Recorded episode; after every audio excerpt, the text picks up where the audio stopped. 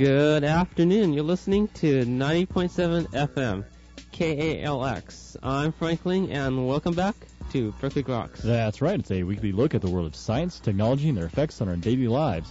I'm Charles Lee. Coming up on today's show, we'll be talking about current developments in the world of science. In addition, we'll be joined by Stephen Schneider, who will talk about global warming.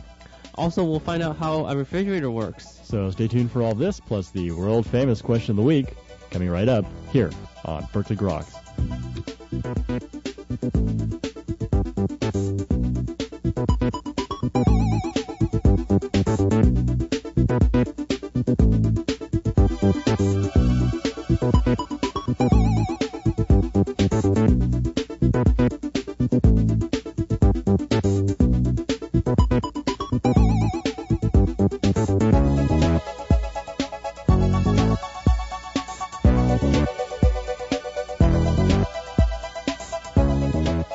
Welcome back to Berkeley Groks. I'm Franklin. And I guess that makes me Charles Lee. Again? Yes, indeed. How are you doing, Frank? Uh, pretty good, pretty good. It's another fine week here at the uh, Berkeley Groks studio. And K A L X. And K A L X, having uh, a lot of fun. Yeah, thanks for all those uh, all those generous donors we had yeah, last week. Yeah, that was uh, that was certainly great. We, we we thank you for calling, especially during the show, which was uh, more more than we could have thought. We're, more, of course. Yeah, we're we're happy. I mean, really, that we had listeners. I'm I'm just surprised. we, we do? Yeah, apparently. So, thanks wow. for calling. Thanks a lot, man. Yeah. Uh, so, fundraiser was a success. Mm-hmm. There was a whole lot of shaking going on there. Uh-huh. Despite all the uh, the mood in the economy and all that. That's right. So, certainly people are, are good. Uh, but there's also some shaking going on in the globe. In the globe? In What's the globe. Shaking, man? Apparently, things shaking around are earthquakes. You know, we should ban plate tectonics. Plate tectonics is bad. Especially, especially if you're living in an earthquake zone, um, you know, there's the, the Hayward was like what a few hundred feet from here. Yeah, right? It runs right through the uh, the stadium there. But apparently, so these earthquakes apparently can trigger other earthquakes, which has been known for quite some time. Uh huh. But people have been trying to determine uh, actually uh, some sort of predictive element to see how likely it is that an earthquake's going to trigger another earthquake right. in the same region. Right. Uh, so what's recently been done is a uh, group led by this fellow named Parsons has analyzed a number of earthquakes occurring after an earthquake that occurred in nineteen seventy-seven. Mm-hmm. And he showed that uh, a number of these earthquakes actually could have been triggered by that first earthquake. What happens is uh, it decays. The probability of actually being triggered by an earthquake decays exponentially. And it I follow, see. follows what's... I mean, as a function of time. As a function of time, yeah. So it follows what's known as a, a law called Omori's Law, uh-huh. where the probability of earthquakes decreases as a function of time. Hmm. Uh, which is really good because now this, they can use this uh, method to assess uh, possible earthquakes uh, in different regions of the, the globe following a major earthquake somewhere. But I thought usually when they have a major earthquake, it's relieving so much pressure that uh, the likelihood of other earthquakes happening is less. Right. right. Well, in that same region, but y- you know the whole globe oh, is shifting. So okay. relieving pressure one where is probably putting some stress elsewhere. Right. Right. It's, so it's more of an empirical thing. It doesn't really mm-hmm. get at mechanisms, but mm-hmm. it's it's really interesting. All right, and if anyone wants to know more about this? Oh, if anyone wants to learn a lot more about this, they can check out the Journal of the Geophysical Research uh, Society. Uh, it's volume one oh seven. Shake it out, kids. Yeah, shake it and bake it.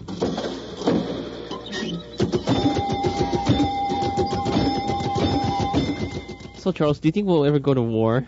I, I certainly hope not. It's a bad thing. We yeah, shouldn't do it. War sucks. Yeah, it's bad. Yeah, uh, all these arms experts are talking about the chemical and nuclear capabilities that Saddam Hussein Yes, had. they are. Yes, they are. And unfortunately, uh, most of them believe that he's probably hidden quite a, a large quantity of, say, V X and uh, sarin-related gases from uh, even before the Gulf War. Yeah. Uh, based on these analyses, even though there's no clear evidence, the U S government is making uh, a number of strategic moves, particularly moving uh, troops over to the Iraq in case there, a war does erupt. Oh, okay. People worry that, you know, he could un- unleash these weapons right. once the war starts. The scariest ones are probably chemical and biological. They're worried that maybe he also has supplies to smallpox uh-huh. and... Uh, biological bi- weapons. Right. Since those will be very easy to reproduce once you get hands on right. just a couple samples. Well, I mean, this has been a big worry for quite some time that he has all these uh, capabilities and yeah. people, you know, he's been stalling for all these things. So what what are we trying to do about it? And basically just worry about it. We've been doing that for a long time. But, yes. Uh, action, please. Action, please. But uh, not sure what the right action is right now. Right, right.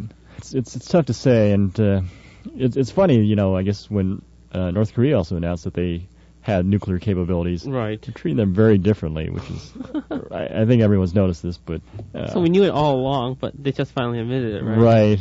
But it's not like nothing earth-shaking. It's not like, you know, war is impending or anything. No, they didn't try and kill George Bush's dad, so that's why we're treating them differently. But anyway. Yes, anyways. So if you want to learn more about the possible uh, weapons capability of Saddam. Uh, they can go to the September fourteenth issue of Chemical and Engineering News. A list of analysis is listed on page forty-one.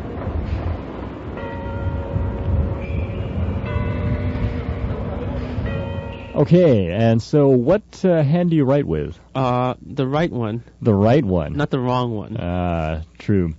Well, so, you know, there's handedness in nature, uh-huh. and handedness in molecules as well. True. Uh, I believe all biological molecules are right-hander, or, or it's based in one of them. Right. Well, I guess the, uh, yeah, there, there are different types of chirality, as they call them. Right. Uh, so people are trying to, I guess, obviously mimic nature, mm-hmm. in terms of trying to design uh, chiral molecules, right, as drugs. I'm sure you know very well. Right. So people are trying to design, of course, chiral catalysts and these mm-hmm. kinds of things. Mm-hmm. So a number of people have been working on this in different regimes, and uh, a group led by Lee and others have uh, designed an organometallic triangle in which three chiral bi, uh, binaphthol ligands bridge ah, three... Ah, the binaphthol.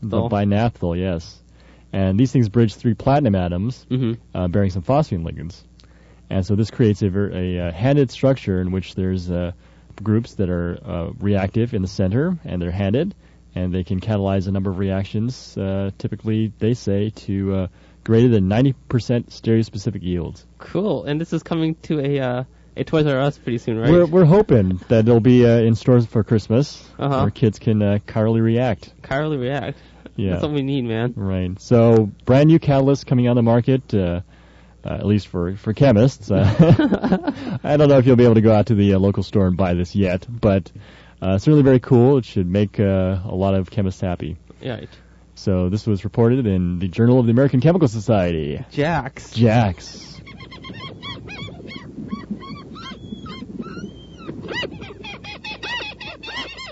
All right, and finally, this one comes from the Ladies' Home Journal. Oh, the Ladies' Home Journal.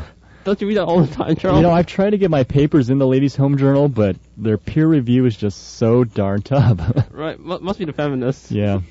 Well, uh, in one of the ads, it mentions um, a machine called the Electron Water Air Machine. The Electron Water Air Machine. And it claims that um, by breaking bonds in water, it makes water... cleaner, because water intrinsically spreads diseases and is bad for health. Okay. Okay. Sure. Uh, no wonder you couldn't get your pep up paper. Right. You know, with that with that kind of science going on, especially in, in prestigious journals like Ladies' Home Journal, I I just don't know. Man, we gotta try harder. Right. Right. Just break those bonds, I guess. Yeah.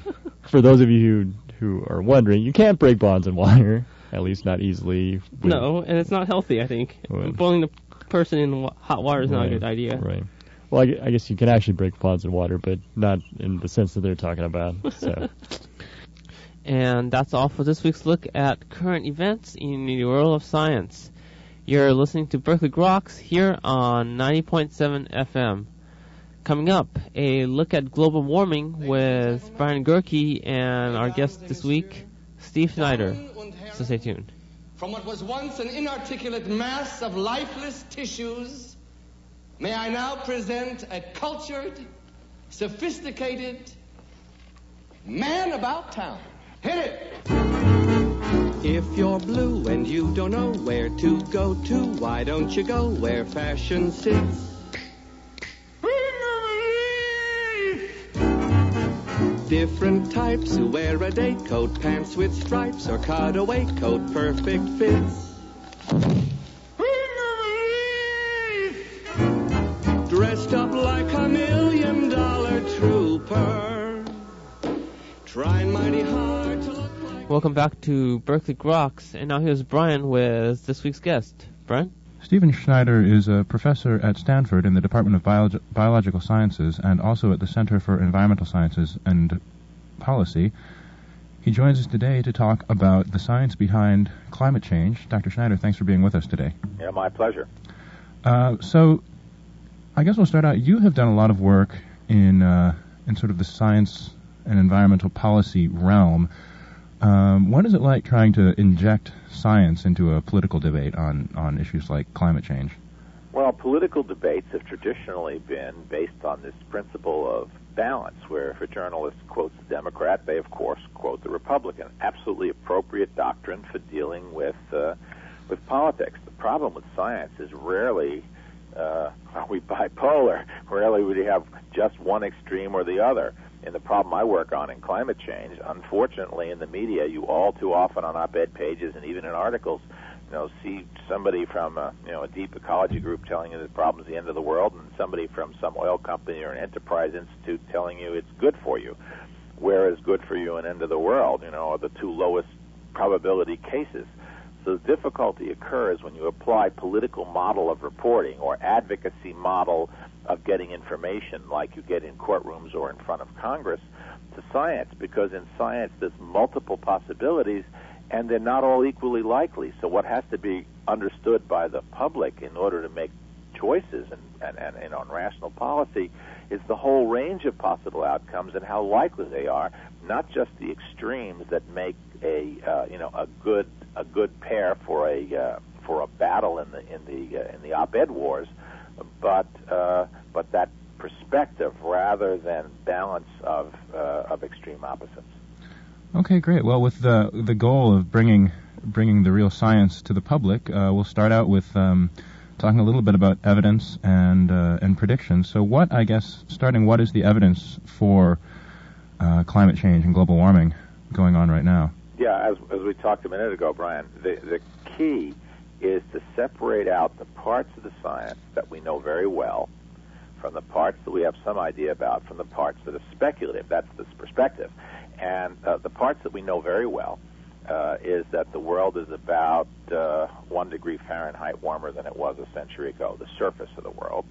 Uh, we know uh, very well that there's thirty percent more carbon dioxide in the atmosphere. We know very well that that's a result of the Industrial Revolution and the Agricultural Revolution, clearing of land, uh, deforestation, and mostly the burning of fossil fuels, coal, oil, and gas. Uh, we know there's one hundred fifty percent more methane in the air. That that comes from animals, uh, comes from landfills, some leaky natural gas, some coal mines, and so forth.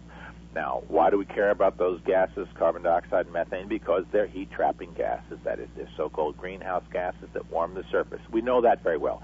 Everything I've told you is not even remotely speculative, but completely well-established theory.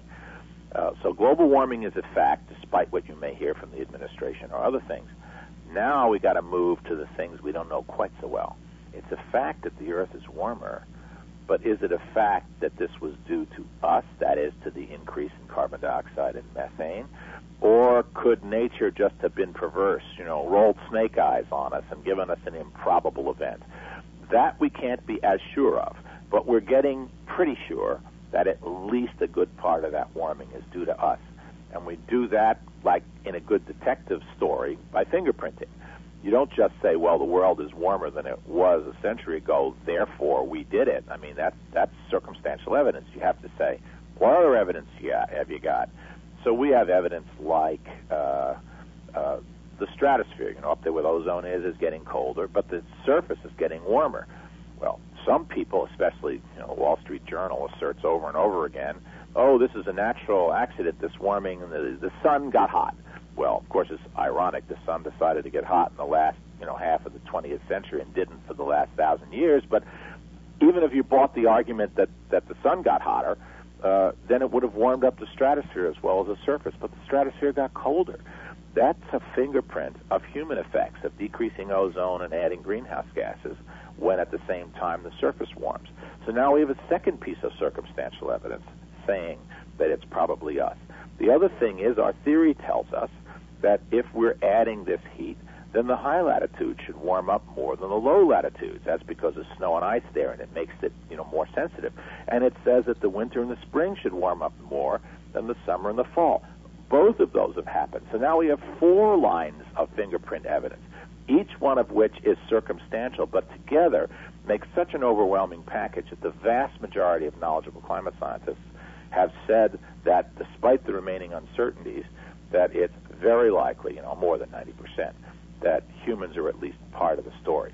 And finally, what's speculative? What's speculative is, are we going to warm up by one degree?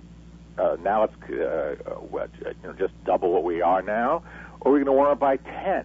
Well, that's the difference between almost no impact and catastrophic impact. That's more speculative because that involves predicting how many people there'll be in the world, what technologies we'll use, whether we have climate treaties signed or unsigned, whether the uncertainties that still remain in the science work out on the mild or the or or the uh, unpleasant side. So there's plenty of, of, of uncertainty and speculation to go around, but there's also a lot we know very, very well, and what frustrates those of us in science is that the stuff we know well gets mixed up with the stuff that's speculative, speculative is if it's all speculative, which it is not. So, yeah, you'd say that, uh, for example, these so-called fingerprints of, of human activity causing these things are, um, I mean, I, I guess each of them has an alternate explanation, yeah, but... Um, taken together, they, they seem to really, really make the case? Yeah, that's exactly right, Brian. You, you, you understood it well, and I wish that the average senator got it as quickly as you just did. Yeah. I mean, the, the key here is that we are dealing, in the analogy to a civil case, with a vast preponderance of evidence. Now, in a civil case, in a criminal case, it's beyond a reasonable doubt. I don't even know what that means. I mean, is a reasonable doubt ninety percent, ninety-nine percent? Uh, that's always interpreted by, by juries.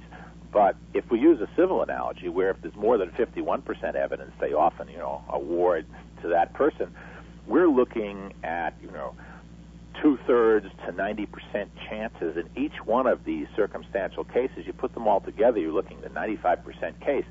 This is so far over the top for a circumstantial case. I mean, we buy insurance, right, for health and for a car and And, and for fire, when the probabilities that we're going to need it are, you know, one percent. So we're talking about better than coin flip odds, right, of substantial change occurring at the scale of the planet. We need insurance at the scale of the planet. That's the sticky part, because insurance at the scale of the planet means people cooperating, acting together, and not just acting in their own self-interest by dumping all their waste in the atmosphere for free, but we need a tailpipe charge for our dump. And uh, that will provide incentives for people to dump less, but that means that the people who've been doing it over all these years are going to have higher costs, and they know it, they're organized, and they happen to have the president and vice president's ears because both of those are oil company executives. Okay, so we've talked about uh, the past and the evidence. Let's talk a little bit now about trying to predict the future. Uh, I think even for those who accept um, the evidence so far and uh, and believe and perhaps know a little bit of science, it may be a little bit frustrating to see all these models that are kind of widely divergent in their predictions. And uh, one, you know, might ask the question, if if we can't even predict next week's weather well, then how do we how are we going to know what's going to happen with uh, with this stuff? Can you talk a little bit about that? Yeah, that question is asked all the time. Oh, aren't you guys a joke? You know, you can't predict the weather accurately after a week or two, so how dare you talk about, you know, ten years from now or one hundred years from now. And I always like to have a bet with these guys. I say, okay, I'll bet you long-range forecast. Uh, I'll bet that uh, the, that January of two thousand five is going to be fifteen degrees Celsius colder in the in the northern hemisphere than July of two thousand five. You know, people sort of laugh at me like, oh, I'd be dumb to take that bet. I said, exactly, it's long-range forecast. How is it we can do that one accurately? But we can accurately forecast, uh, you know, whether the weather next week is going to be good, because they're completely different problems. The weather is what scientists call an initial value problem. You start out with an initial knowledge of where all the systems, the storm systems are, and then you let them evolve forward in time. And after about ten days, you lose all skill. Whereas the climate is what we call a boundary value problem. That is, you change things at the boundaries of the Earth, like the amount of sun coming in between January and July, or, or, or in the case of global warming, the boundary conditions that you're changing are the amount of greenhouse gases, which changes the amount of heat trapped, and then you're predicting averages. You're not predicting the instantaneous state of the atmosphere, and there is no prohibition against doing that. In fact, we know how to do it.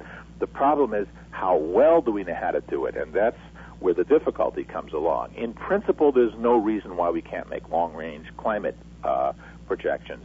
In practice, there are complicating factors that make it um, possible to have a crystal ball in the future, but the crystal ball is partly cloudy. It's not clear. And, in fact, clouds are the whole key, because if you heat the Earth up, we're going to evaporate more water. That's, everybody agrees. You know, if you put a pan of water out in the sun and, as opposed to the shade, you know it's going to evaporate faster. So that means, excuse me, so that means when the Earth is being heated by the extra greenhouse gases, and that's virtually certain, uh, it's going to evaporate more water. Well, when that water condenses into clouds, the clouds are bright and white, and they reflect away sunlight. If they're reflecting away sunlight, they'll cool the Earth back down. We even have a name for this. It's called the negative, you know, or stabilizing feedback. So, of course, those people who think the problem will be minor point to that possibility. But what they forget is if you increase the evaporation, you not only make the clouds wider, you might make them taller. If they're taller, the tops go higher. Anything higher in the atmosphere is colder. Anything colder gives off less heat. Therefore, they're actually trapping more heat, and they're amplifying what we call a positive feedback, the change. What we are frustrated about in atmospheric science is we can't pin down to much better than a factor of three how these clouds, or what we call cloud feedback, is going to influence our projections of the future. So therefore, you still can defend mild and catastrophic outcomes for the future as possible. Even though they may not be the highest probability case, they can still be done uh, you know, responsibly. You can say it could be really catastrophic or it could be really mild. And guess what? The coal industry takes the really mild and pretends it's the truth, and Greenpeace takes the other end and pretends it's the only case. And then people are confused with this political reporting model of, you know, of one extreme against the other. So uh, to to kind of bring some, some sanity to this, then, can you tell us, since uh, since you're an expert, uh, a little bit about, I guess, what are the, the extremes and the probabilities of the extremes, and then what is perhaps a more uh, highly likely uh, outcome that we might see? Well, if we're very lucky, what happens is that we don't warm up the temperature more than a couple more degrees. Uh, that that gives us longer growing seasons in the high latitudes, that we're adding carbon dioxide into the atmosphere, which is a fertilizer for crops and trees. So we end up with higher crop yields and longer growing seasons. And uh, and since the climate change won't be very large, but we'll have that extra C O two, uh, on balance, we may be fine. Now, of course, what that forgets is the other side of your question, which is what about the downside? Well, if you're already living in the tropics, it's already sufficiently hot that extra heat usually reduces your capacity to grow uh, to grow um, crops. So we have the ironic situation that even at the lucky end, the rich countries in the north who might do fine uh, for small climate change, the poor countries in the south probably would be hurt. So if the rich gained one percent of their economy and the poor lost, you know, the rich got richer and the poor got poorer, even that is not a prescription for a happy world. So even the happy case has its hooks in it. Now, what happens if we warm up five or ten degrees, which, again, I would assign a ten percent chance that we could go that high, just as I'd assign a ten percent chance that we could be as lucky as one or two degrees more warming. Uh, in that case, you'll be taking the species of the world, which now, you know, live in in in, uh, in habitats that are increasingly being fragmented just by human cutting down of, of forests and transforming of prairies to agriculture and so forth. And not only are we squeezing them into smaller and smaller spots, but now we'd be forcing them by large climate change to have to move hundreds, if not thousands, of miles. And they'd have to move across disturbed landscapes like factories, farms, freeways, and urban settlements. The probability that endangered species currently endangered would go extinct would be very high, and that many, many currently okay species would become endangered would be high. So I think we'd be looking at a pretty serious threat to nature if we had that kind of change.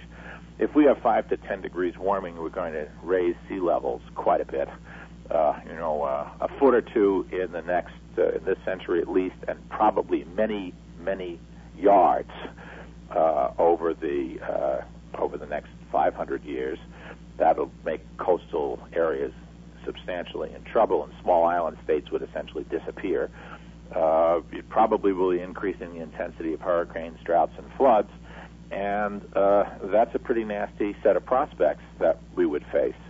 And in the tropics, where it's already hot, adding another, you know, five degrees uh, would be uh, quite catastrophic in a variety of ways, including just the direct heat stress on people in areas that are already at their tolerance, and on plants and on animals.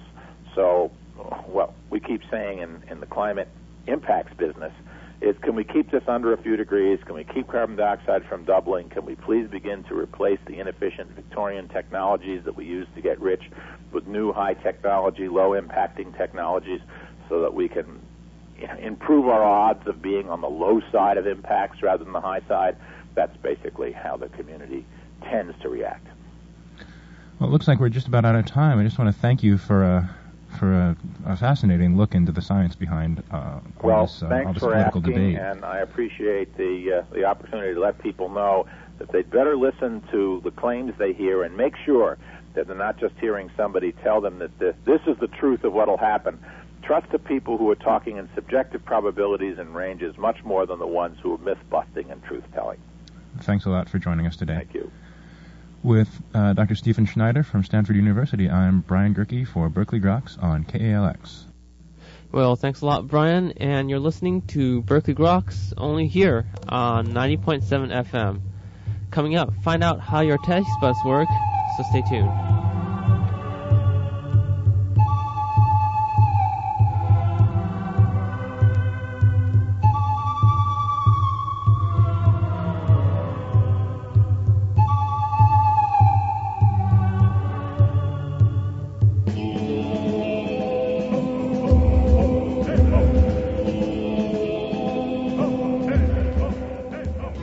Ever wonder how we know that sugar tastes sweet? The answer can be found in everyday science. The taste buds on our tongues help determine whether a food tastes salty, spicy, sour, or sweet. To see how, let's take a good look at a sweet taste bud. This taste bud has a receptor on top, just like all taste buds, except this one is made up of two tiny prongs that are really close together. It's very unique. In fact, the only thing that matches it is the molecular structure of sugar. Time for lunch, and to see this receptor in action. First, there's milk. Sorry, wrong molecular structure. Then ham. Nope, not a match. Aha, a chocolate chip cookie. Now, remember how we said that the structure of sugar matches the prongs on this taste bud's receptor? That's because every sugar, whether it's dextrose, fructose, or sucrose, has two hydrogen atoms that are just a smidgen apart. As sugar rolls over this taste bud, those hydrogen atoms line up with the receptor's prongs. A perfect match.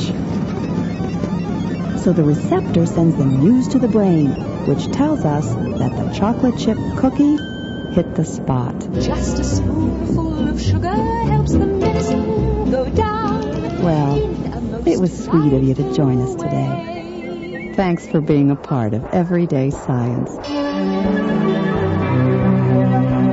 Everyday Science is part of Bayer Corporation's national education program, Making Science Make Sense.